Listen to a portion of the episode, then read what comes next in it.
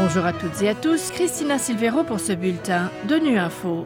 Au menu de l'actualité, l'ordre d'évacuation par Israël aux habitants de Gaza pourrait constituer un transfert forcé de civils. Au Conseil de sécurité, l'envoyé spécial de l'ONU pour la région des Grands Lacs sonne l'alarme quant à la reprise des hostilités à l'est de la RDC, alors que le HCR se dit alarmé par les déplacements et les abus conséquences de l'escalade de la violence dans cette région d'Afrique. À Gaza, au onzième jour des hostilités entre Israël et le Hamas, la crise humanitaire s'aggrave alors que les violences se poursuivent de manière presque ininterrompue.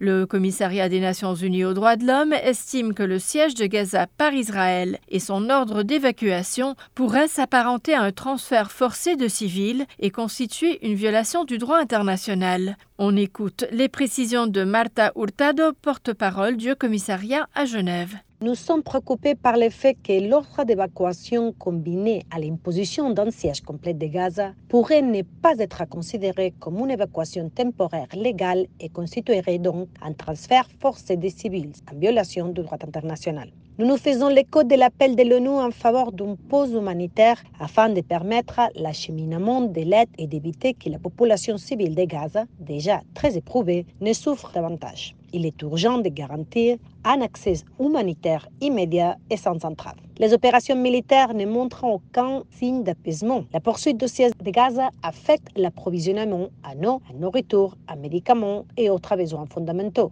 Et il y a des indications quotidiennes de violations des lois de la guerre et du droit international en matière de droits de l'homme. Par ailleurs, les derniers rapports indiquant qu'environ 199 Israéliens sont retenus en otage par des groupes armés palestiniens à Gaza. Une fois de plus, nous demandons instamment aux groupes armés palestiniens de libérer immédiatement et sans condition tous les otages civils.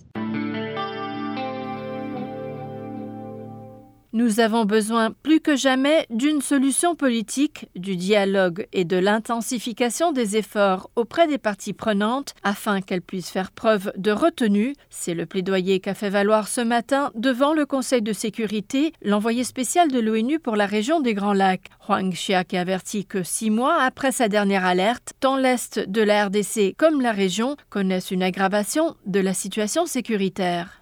Six mois après, malheureusement, la situation tant sur le plan sécuritaire qu'humanitaire ne s'est pas du tout améliorée. Au contraire, dans l'est de la RDC, nous sommes témoins d'une reprise des hostilités de grande échelle au nord Kivu. Le risque d'une confrontation directe entre la RDC et le Rwanda, qui continuent de s'accuser mutuellement de soutenir des groupes armés ennemis, le M23 d'un côté, les forces démocratiques de libération du Rwanda de l'autre, demeure lui bien réel. Le renforcement militaire des deux pays L'absence d'un dialogue direct de haut niveau et la persistance des discours de haine sont autant de signaux inquiétants que nous ne pouvons ignorer. En outre, l'expansion inquiétante des forces démocratiques alliées ADF menace l'intégrité régionale avec ses ramifications terroristes. La grave détérioration de la situation humanitaire dans l'est de la RDC et le triste sort du nombre sans cesse croissant des personnes déplacées et des réfugiés, conséquence de la reprise des violences, ont également préoccupé le HCR ce mardi. Son directeur du bureau régional pour l'Afrique australe a sonné l'alarme via Genève. On écoute Valentin Tapsoba. Malgré un récent accord de cessez-le-feu dans la province de Nord-Kivu, les chargés de protection de l'Agence de l'ONU pour les réfugiés ont rapporté que plus de 90 000 personnes dans les territoires de Rutshuru et de Massissi ont été forcées de fuir leur maison. Au cours des premières semaines d'octobre, les épidémies notamment de choléra et de rougeole continuent de ravager les sites déplacés du Nord-Kivu, exacerbés par la surpopulation et le manque d'eau potable. Sur les millions de personnes ayant un besoin urgent d'abri dans les provinces orientales, seuls 115 000 en ont reçu depuis le mois de juin. Pendant ce temps, les enfants de dizaines d'écoles du Nord Kivu ne vont pas à l'école car leurs salles de classe sont utilisées pour abriter les familles de déplacés. La province de Sud Kivu, qui se trouve à la périphérie du conflit principal, a accueilli 260 000 personnes déplacées internes. Nos équipes ont révélé une aggravation dramatique de l'environnement de protection dans la province avec 8 243 violations des droits humains signalées pour le seul mois de septembre, y compris des meurtres, des pillages et des viols.